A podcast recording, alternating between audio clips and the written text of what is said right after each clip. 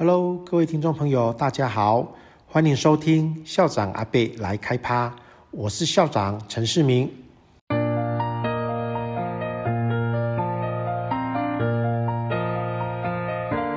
选择维格，因为我有梦。各位听众朋友，大家好，欢迎收听校长阿北来开趴。今天在线上跟我们聊天的是三年级的陈浩洋。浩洋，先跟听众朋友问好，然后简单的自我介绍。各位听众们，大家好，我是魏格小学三年级陈浩洋。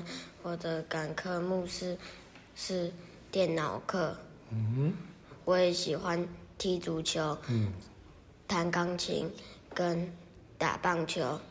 擅长的运动是游泳。嗯、我最近刚获得的是英文大考，英文大考的奖状，哇，那很厉害耶！哎、嗯，那浩洋，你最近有没有读到什么样的成语呢？我最近读到“如鱼得水”。哦，哎，可以简单的跟我们说一下这个成语的由来吗？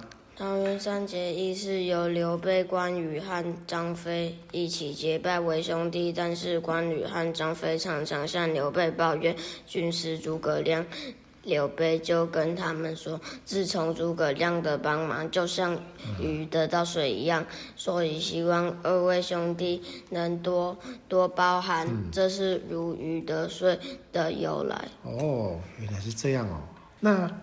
关羽跟张飞为什么会跟刘备抱怨他的军师诸葛亮啊？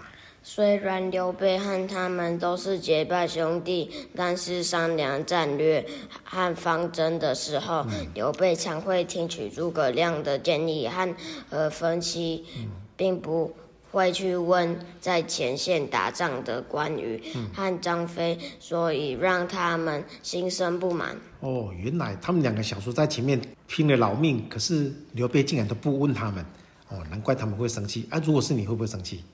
嗯，也会哈、哦。对呀、啊，哈，好，那诸葛亮建议刘备，他应该要跟谁一起结盟去对抗曹操？啊，为什么？诸葛亮建议要跟。孙权结盟，因为他获得江东人民的敬爱，紧、嗯、跟古合作以后，能力可以变得很强大。哦，原来是这样哦。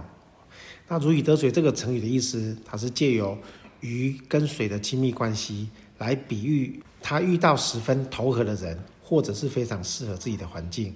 好，所以今天的访问就到这边。那谢谢浩洋，各位听众朋友，我们下次见，拜拜。拜拜。